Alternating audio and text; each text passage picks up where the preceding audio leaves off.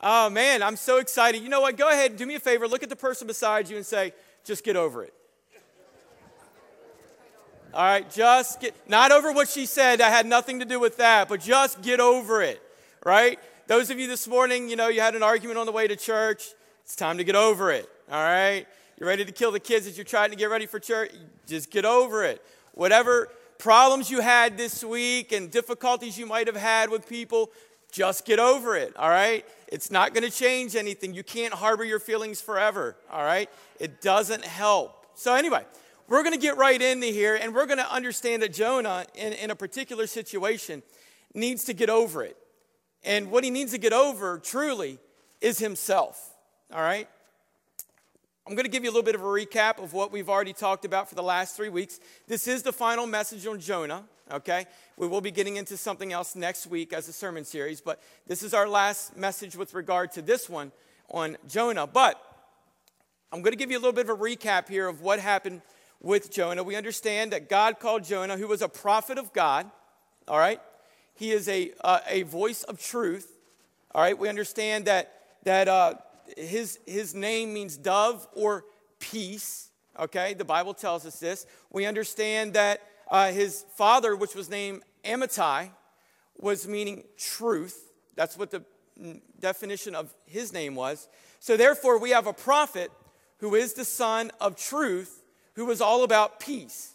That's a good thing. That's a great scenario. God's setting something up to be wonderful. However, we have a man here who was going to go against God for a period and for a season of time. And so God comes to him and says, Listen, here's what I need you to do. I need you to go to Nineveh. I need you to go there. Um, just kind of paraphrasing, I'll give you the word when you get there. Jonah, no, not going. Not going to go.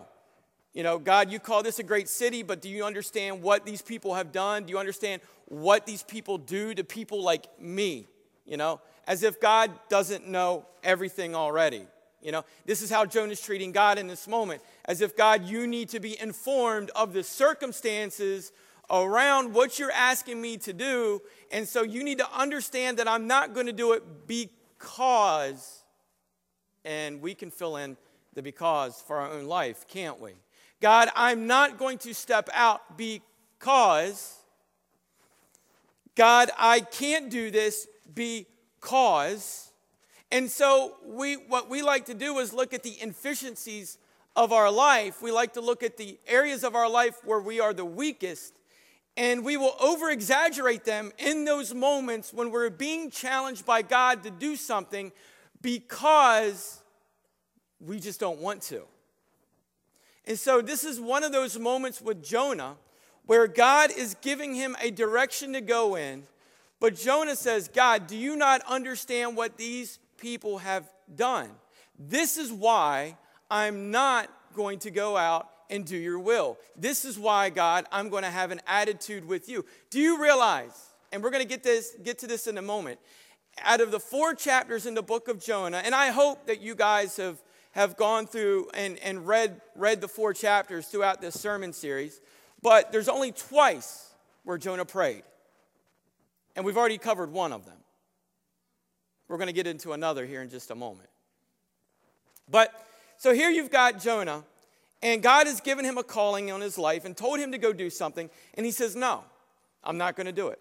We understand the word says that Jonah, what does he do? He goes, he gets on this boat, looking to sail to Tarshish, which is approximately 2,400 miles away from the original plan that God had for him.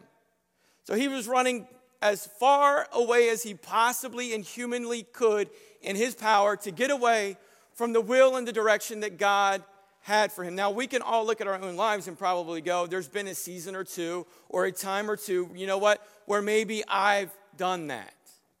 Maybe, maybe there's been a time where I can relate with Jonah to where I have ran away from the call or tried to run away from the presence of God. Or, you know, let's just face it, trying to run away from a relationship with Jesus Christ. Because we don't always like what that might mean we have to do or change in our life. So here you got Jonah, and God says, Look, here's what I need you to do. I need you to go to Nineveh. Jonah says, No, I'm not going to do it. I'm getting on a boat. I'm going to go to Tarshish. I'm getting a complete, as far away as I possibly can from your will, God. So we understand that he gets on the boat and he's running from God, or sailing from God, I guess you could say. A big storm comes about, the winds are crashing in, you know, the waves are crashing in, the winds are blowing hard. You know, everything, the surrounding situation that he's in is becoming very difficult, very rough. I've said this for the last three, so I might as well go for the fourth week as well. Understand that when you disobey God, you put those around you in great danger. Understand that. Your decisions are not only impacting you, but they're also impacting those that you keep yourself closest with day in and day out. So, here, this is a great example because this is what's happened with Jonah here in this story. He says, No, I'm not going to go your way, God. I'm going to go my way. He gets on the boat. The storm comes. Everything bad possibly happening in the moment is happening. Jonah speaks up, says, Guys, look, it's my fault. It is my fault. This is why we're in danger. It's my fault. Throw me overboard and everything is going to be fine. What did they say? No, no, we're not going to do that. And I'm going to throw this one up too, again, as I have the last three weeks. Isn't it interesting that the non Christian can have more compassion than the Christian? Think about that for a moment. That the non believers can have more compassion, show more love, show more empathy than even what the Christ filled, spirit filled believer says who they are. Think about that for a second. So, anyway, so he goes and he says, Look, this is what you throw me overboard, everything's going to be great. They're like, No, we're not going to do that. Instead, they come up with their own plan. Let's take our livelihood and let's ditch it for this guy. That's what's happened here. They're taking the cargo, they're throwing everything they can overboard, trying to, I, I don't know what that's trying to accomplish, but they're trying to do whatever they can to make sure Jonah gets to stay on the boat and everything gets better and, and they're able to get through the storm. And you know, sometimes what happens in life for us is when we go through our storms, we will do everything we can possibly do to fix it on ourselves before we ever call on who? God. Think about that for a moment. When we go through the storms in life, many times we will try under our own power to fix our problems ourselves before we actually take it over and give it to God. So here you got these guys showing great compassion to him. Finally, their compassion ran out, and they're like, Jonah, it ain't working. You got to go. Boom. Jonah's overboard. What happens? Everything calms down. Everything's looking good for Jonah now. Or, or no, for the guys, not for Jonah. Because we understand what happens later. This big fish comes, swallows him up. I'm not going to go into the graphic details of, as I have before, um, but, you know, swallows him up, and that's the situation that we're in. Now, we understand while he was in the belly of this fish, he was praying to God. Well, hello, I think any of us would be praying to God in that situation.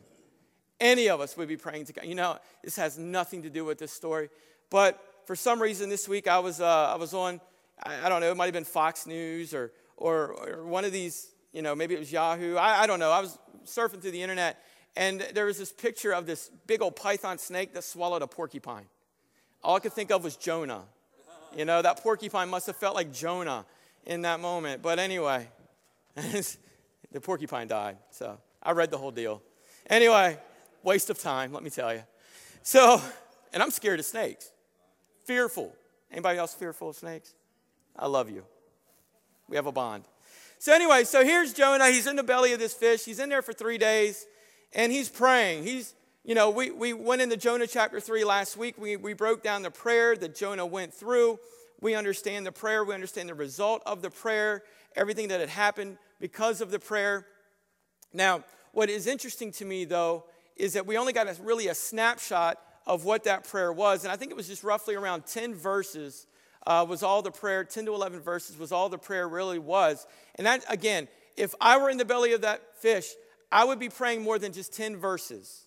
Okay? So understand that's probably what was happening with Jonah throughout this little, you know, series of time. But he was in the most desperate situation that he could possibly be in, and he was just pouring it all out to God. God, I'm so sorry. God, forgive me. Lord, if you get me out of this mess, I will do what you want. Sound familiar? Yes, right? We all kind of get wrapped up in those messes sometimes where the pressures of life, the problems, the storms that what we create often, okay? Oftentimes, the majority of the problems and the storms that you go through in life, the only person you can blame is the person you see in the mirror. Think about that. So that's where he's at. And he's praying and he's praying. And God says, All right, fine. I'm gonna, I'm gonna get you out of here. And Jonah's probably thinking, well, God's just gonna like transport me. Boom, boom. You know, there's not gonna be a real transition. He's just gonna transport me out. I'm gonna be on this nice sunny beach and we're gonna move on and everything's gonna be good. No, what does the Bible say? It says he vomits him up.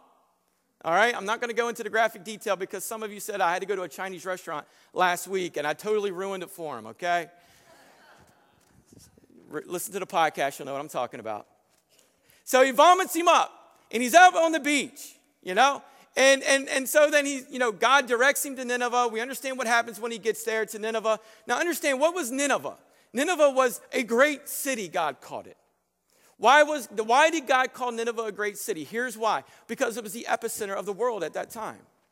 Approximately 120,000 people were in this city. It had a, a, a, uh, a fortress, a wall, seven and a half miles long, protecting this great city. This was a great city. Now, not great spiritually, but it was a great city like we would look at many of the cities of our world today that are great. You look at Paris, you look at New York City, you look at you know, Los Angeles, you look at different cities and you would say, wow, those are great cities. They're metropolis, a lot of things happening, a lot of things going on. And that's what was happening in the culture of that time. That's why God said this city is great. Now, the problem is the city was extremely sinful. We understand that when they would go in to conquer other cities, they would go in and they would kill the women, they would rape the women, they would rape the children, they would kill the children, they would kill the men. If they didn't kill the men and they were still alive, what would they do? They would bury them up to their necks in the hot desert sand, stick their tongues out, drive a stake through it, and, either, and wait for them to die. Now, that's, I don't want to go through that. I don't think any of us want to go through that. So in, in, Jonah's mind, he's saying, Here, God, how in the world can this place be so great? How in the world do, why, Lord, do you want me to go there? Do you not know what they're going to do to me? This is going to be bad. This is bad for Jonah. This is going to be a bad situation. I think we've all probably been there in life, maybe not to that circumstance, but God has challenged us to do something, and we said, God, do you not understand what people are going to say? Do you not understand how people are going to perceive me? Apparently, Lord, you don't know my reputation, therefore, I can't pull something like that off. Let me, let me explain something to you. God doesn't care about any of that. God doesn't care what your reputation has been. All he sees is what? His son or his daughter. God doesn't, God, God doesn't necessarily care about the mistakes that you have made. What does he see? His son and his daughter. God looks in the heart. He sees what he, what he has created inside of you. He sees those talents, the giftings, the abilities. God is a God who is a compassionate God who loves us dearly. So when we sit there and we downplay ourselves, understand that's not something that God put into your head. God doesn't look at you that way. God says, I have equipped you. God says, I have given you the tools necessary. God says, and, and if you don't have them now, I'm going to give you those resources as you step out in my will, in my faith. So here we got Jonah. And he, he's got to go to the city of Nineveh. And if I were him, being that I, I get the opportunity to speak every week, a couple times a week, several times a week sometimes, and I would be like, God, what in the world do you want me to say to these people? What am I supposed to say to these? If I go there Again, Lord, do you not know what they do to people like me? Do you not know, God, what they do to people like me? They're going to kill me. So I can imagine as he's walking to this city or he's getting to this city, however way he got there, he got there. And he goes to it. No sermon. He had no iPad with notes. He had no written word probably in, in his hand because he just came out of the belly of a fish. He's walking up.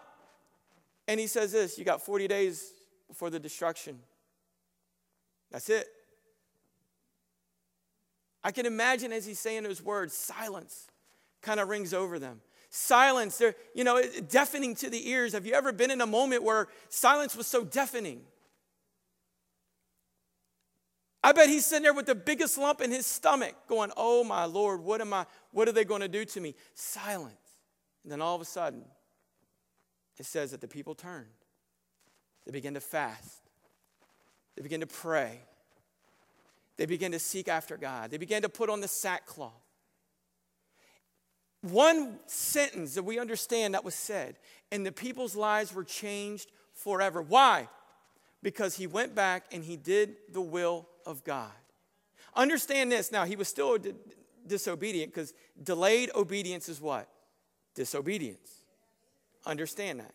Delayed obedience is still disobedience. He didn't do it in God's timing, but rather God gave him what? A second chance, another opportunity. I am thankful that God gives us a second chance and another opportunity in life, aren't you? I am thankful that I serve a God who can look at my sin and my, my corruptness and can look at the filth that I've created in my own life. And when I come to Him in prayer and I say, Lord, forgive me, what does He do? He washes me white as snow, He cleanses me through the blood saving power of Jesus Christ. So we have a moment here for Jonah. He steps back into the Lord's will and he says this prayer, or excuse me, he says this message, and the people turn their hearts and they realize that they need to serve God. If you remember last week, I said, you know, I believe that God was setting this up for a period of time. I believe that. I believe that there was an inkling in their heart, in their mind, that what they were doing was wrong. They were waiting for someone to just step up and challenge them. I've heard people say before, you know, I've just been waiting for somebody to challenge me or ask me the question. I've just been waiting for someone to present it to me. Then I knew that God was real and that God's power could really save me. I wonder how many times maybe we have felt compassion or a driving in our life to share the message and the gospel of Jesus Christ with someone, but yet we were scared to do it, or yet we felt inadequate to do it. And maybe that individual, all they needed to hear was your words expressing who he truly is. So God gives Jonah a second chance. And so Jonah steps forward and he accomplishes the will of the Lord. And the, the word gets back to the king. And you would think the word gets back to the king, okay, this is going to be bad news for Jonah. No, the word says that he comes off of the, the, the, the throne that he was on and he strips his clothing down. He puts the sackcloth down and he proclaims a fast throughout the entire kingdom not only for the men and women and boys and, and girls and, and the children and all, but also for the animals will even fast and truly, and they will serve the true one and true God. To me, what a victory for Jonah, right? That had to be exhilarating. That had to be phenomenal for him. I mean, it, had to be humble and humility had to go in there. If I were Jonah and I were in that situation, I, I don't know how I would have reacted. I probably would have fell to my face, Lord, because 120,000 people came to know who Jesus Christ, came to know who God. How powerful is that? I mean, think about it. If, if you know somebody in today's day and age, Jonah would have been all over the internet. He'd have his own show on TBN or, or Daystar, or, you know, he, or, or Oprah's network now, right? Or, or he would, you know, be all over, you know, Time Magazine or, or all over these places. Let's, let's look in the Jonah chapter 4, verse 1. Let's see what happens with him. He says, But to Jonah, this seemed wrong. And he became angry. Stop there for a second. This man just accomplished something powerful and something wonderful. And all of this unfolded right before his eyes. From his disobedience to God's grace, to his obedience, to God's mercy. And then we see this garbage right here where he says he was angry. Do you want to know why he? Let's go to verse 2. Hold on, I don't want to jump over. He prayed to the Lord. Isn't this what I said, Lord, when I was still at home? That is what I tried to forestall by fleeing to Tarshish. I knew that you are what? Gracious and compassionate. He's saying, I knew that you're a God who was what? Slow to anger and abounding in love, a God who relents from sending calamity. Jonah is upset. Jonah is furious. Jonah is angry that God is gracious. Jonah is angry that God is compassion. God is ang- or Jonah is angry that God is love. Jonah is angry that God saves. Jonah is angry that God transformed 120,000 men and women. Why? Because of their past. It doesn't make sense to me. Neither should it make sense to you. Jonah, do you not know what you just accomplished here? Jonah, do you not understand the power of God that was demonstrated here? You don't have a right, Jonah, to become angry. You don't have a right, Jonah, to lose compassion. You don't have a right, Jonah, to be resentful to these people. I find it interesting here because I look at my life and I look at our lives as I'm looking out through here, and, and I see men and women as far as myself as well. But when good things happen to people, oftentimes what happens to us? We become angered, or we become jealous, or we allow resentment to creep in. God, how could you do that for their life? Do you not know, Lord, how they have lived? God, how could you save them? How could you have compassion on them, Lord? You see them walk to the altar. Yeah, I know what they're doing. They're going to walk down to the altar, but then they're going to leave and go right back to the same way they were. This is nothing but a joke. This is Jonah's attitude in this moment. It's the same attitude that you and I oftentimes demonstrate, maybe not outwardly, but inwardly. You think to yourself, how can this be? Lord, do you not know what they have done? This is Jonah in this moment. He is mad, he is angry, not with the people, but with who? God. Let's go to verse 3. It says, Now, Lord, take my life, for it is better for me to die than to live. That's desperation. Jonah's in this moment. He says, Lord, you know what? Just, just kill me. I'm done. Whatever. Sick of it. I'm done with it. Throws his hands up. This is despicable. I'm done. I'm frustrated. All right? God, how could you let this happen? How could you show grace and mercy and compassion? How could you be a forgiving God in this moment? I just don't understand. Lord, how could you go through all of that? How, Lord, could you do that?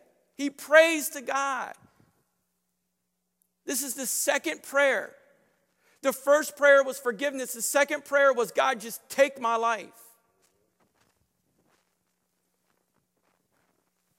Verse 3 Now, O Lord, take my life, for it is better for me to die than to live. Let's go to verse 4. It says, But the Lord replied, Is it right for you to be angry? Well, first of all, I'm pretty impressed that Jonah just prays a prayer and then bam, God replied. That's pretty cool. But he said, but God says, is it right for you to be angry? So we need to look at that question that God is directing to Jonah, and we need to apply that to our own life and go, is it right for me to harbor these feelings that I may be harboring against of these other people? Is it right for me to be jealous? Is it right for me to show resentment? Is it right for me to be angered at God because He's so compassionate? You know, as I was reading this and I was reflecting for a moment, as in the first half of the story, I could understand a little bit of Jonah's problem here in that he didn't want to go to Nineveh. And then as I was reading and studying this portion of it, I get why Jonah's a little upset. I mean, God, do you not know what these people did? Did you not see how many lives did they take? But yet you're forgiving them? You're showing compassion? You're showing love? And you know, as we think about that, we all should, and I'm pretty sure that the thought rolls through your mind well, you know what? He did that for me. I've hurt people in my life, and you know what God has done? He has shown that compassion and that forgiving spirit and that love. I have said things that I should not have said. And you know what God has done? He is showing love and commitment to me in a relationship, and He has shown compassion. So we need to look at our lives and go, you know what? I, we have to question ourselves. Has God shown this love and compassion that He's shown to these people in your life for you? Yes, I believe He has.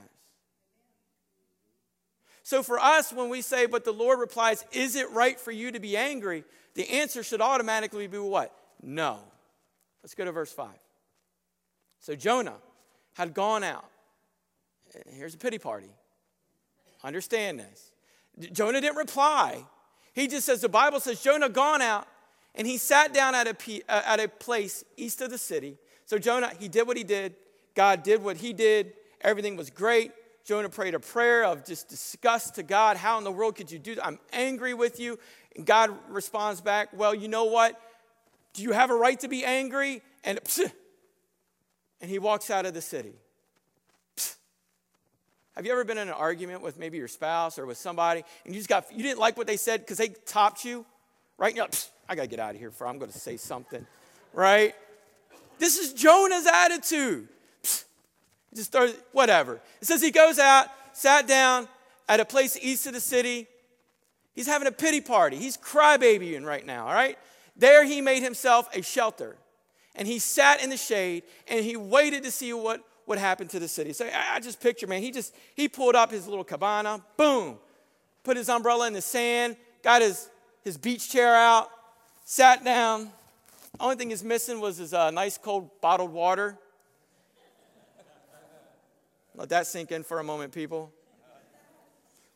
So he's sitting there and he's like, all right, I'm just going to wait and see what truly happens. Goes on to say, verse 6 Then the Lord, God provided. God provides, doesn't he? I think there's a little sarcasm here on how God provided personally, but God provides. So then the Lord God provided a leafy plant and made it grow up over Jonah to give shade. Now, look, if I'm sitting there and all of a sudden this thing sprouts up from the ground and just grows out of nowhere, I'm like, wow, you've got my attention. Apparently, I don't need to be angry. It says, Then the Lord God provided a leafy plant, and he made it grow up over Jonah to give him shade for his head, to ease his discomfort. That's a compassionate God again, isn't it? We're going to get into something in a minute. That's a compassionate God right here. You know what? You're okay, you're crying about it. I'm going to I'm going to help you through this. You know, I'm going to hold your hand through this, okay? And he made it grow up over Jonah to give him shade for his head to ease his discomfort. And Jonah was very happy about the plant. Hello, I think we all would be. All right, you're in a desert, especially me. I'm fair skinned. I look, you turn a light on, I get sunburned. You know what I mean? This is how it is. You know, so this is the situation God provides in this moment for Jonah. Even when Jonah's upset, God is still working in his benefit. Understand, the, uh, there's two words God provided. Now, there, this is going to get deep here in a minute. You want to highlight, you want to circle, you want, you, you want that to be embedded in your mind for a moment. It says that God provided. Now, let's go to verse 7.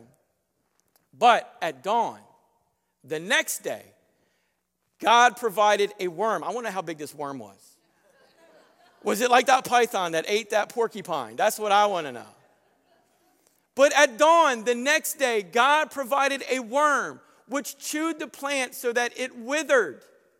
First of all, I wouldn't hang out long enough to watch this worm chew this plant. If it's big enough to give me shade, it's big enough to eat me.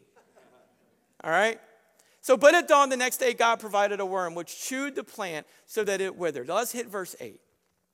When the sun rose, God provided a scorching east wind, and the sun blazed on Jonah's head so that he grew faint. In other words, he passes out. It says that he wanted to die and said, It would be better for me to die than to live. Isn't that the second time he said this? The second time he has said this again Let's go to verse 9. But God said to Jonah, Is it right for you to be angry about the plant? It is, he said. And I'm so angry, I wish I were dead. That's the third time for Jonah. Jonah just doesn't get it. Jonah's not seeing the big picture here. What are the two words I said we need to have embedded in our minds right now? God provided. What you need to understand is this when we go through the trials, the problems, the situations, the struggles in life that we go through, because of our disobedience, God provides in different stages of life different things to happen to do what? Get our attention. We understand that God, when he was disobedient, Jonah speaking, when he was disobedient to God and he didn't go in the direction that God called him to go in, what did he send? He sent a big storm. He sent a huge storm to do what? To get his attention. When he was in that storm, what did he not do? He did not pray. Instead, he left it up for others to try to fix the storm that he was in. So when they attempted to fix the storm, they threw him overboard. There was still not a prayer according to scripture that came from Jonah's mouth. Instead, what did God do? He provided a fish to do what? Get his attention.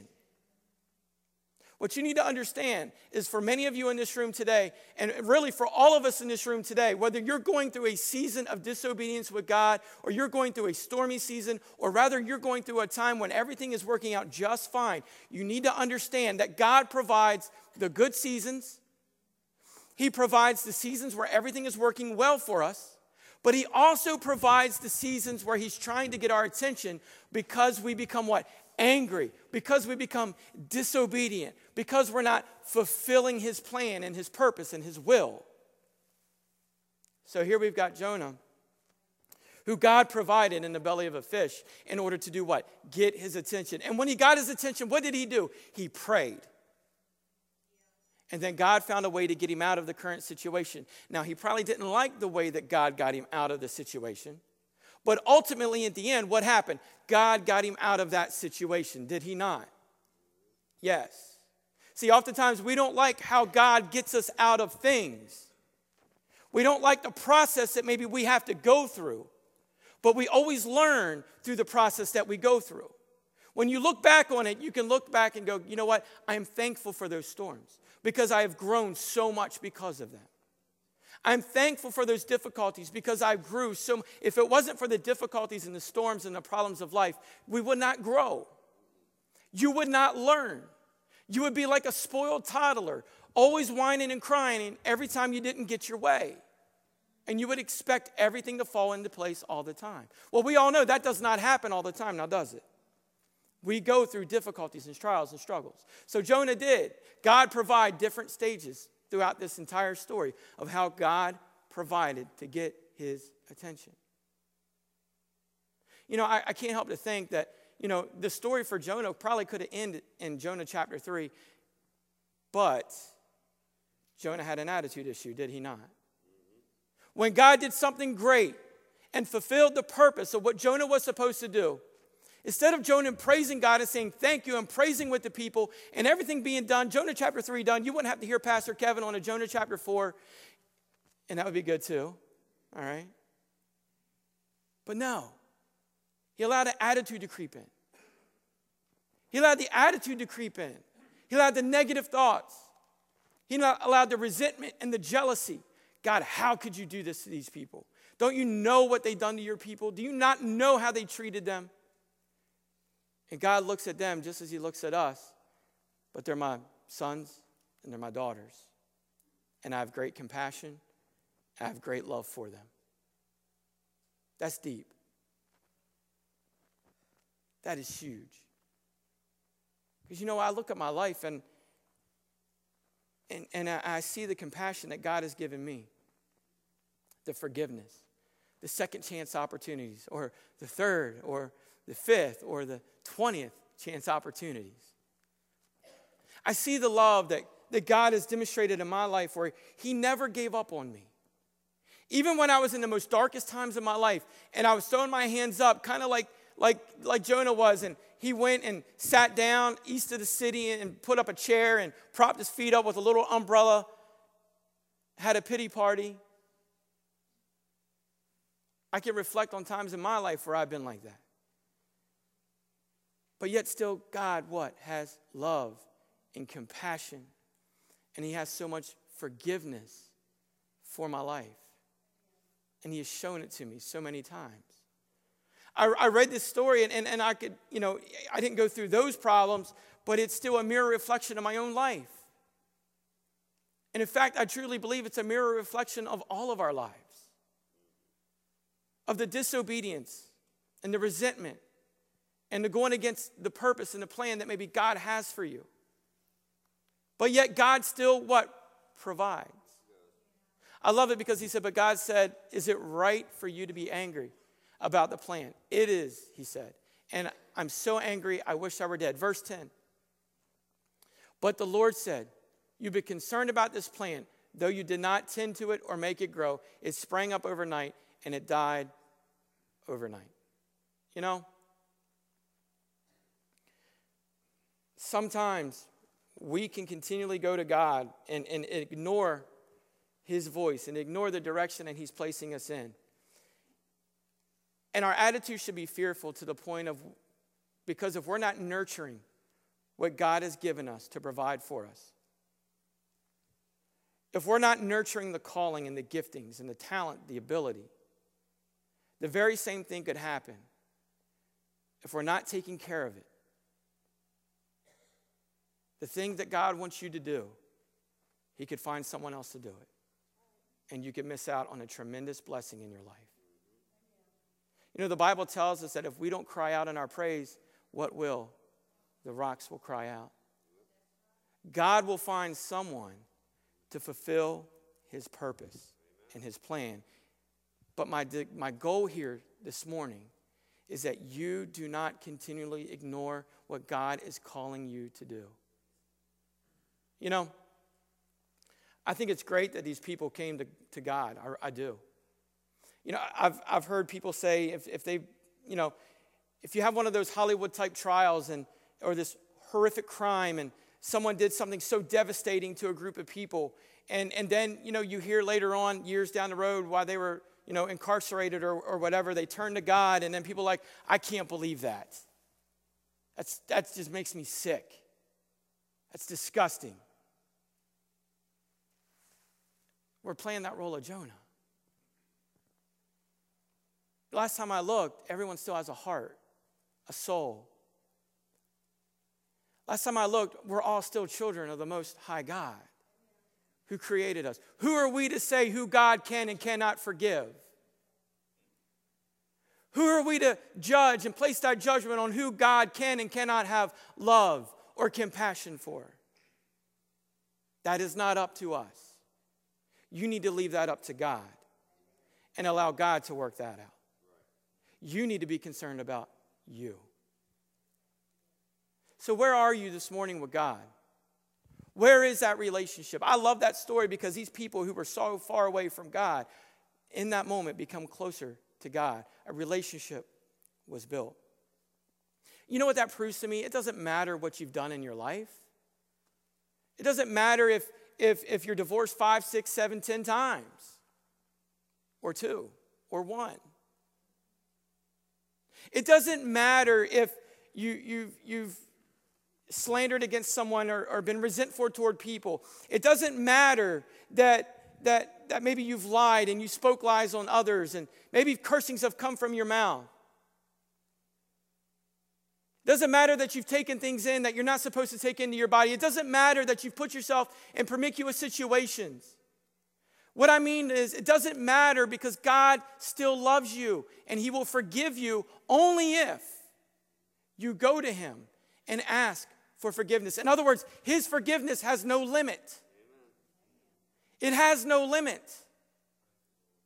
This morning, and, and I don't know why I'm going to say this, this morning I was listening to a preacher, and he said, You know, it doesn't matter if you've committed an abortion, God will still forgive you. And I believe that. I believe that God forgives. The worst of sin, God forgives. And the least of sin, God forgives. I say that this morning to say this you have hope in your life. God has not given up on you. God has got clear direction, He's got a purpose, He's got a plan, and all He's saying is this just come to me. Come as you are. Amen. Here I am. Here I am. My son, Jesus, gave his life for you.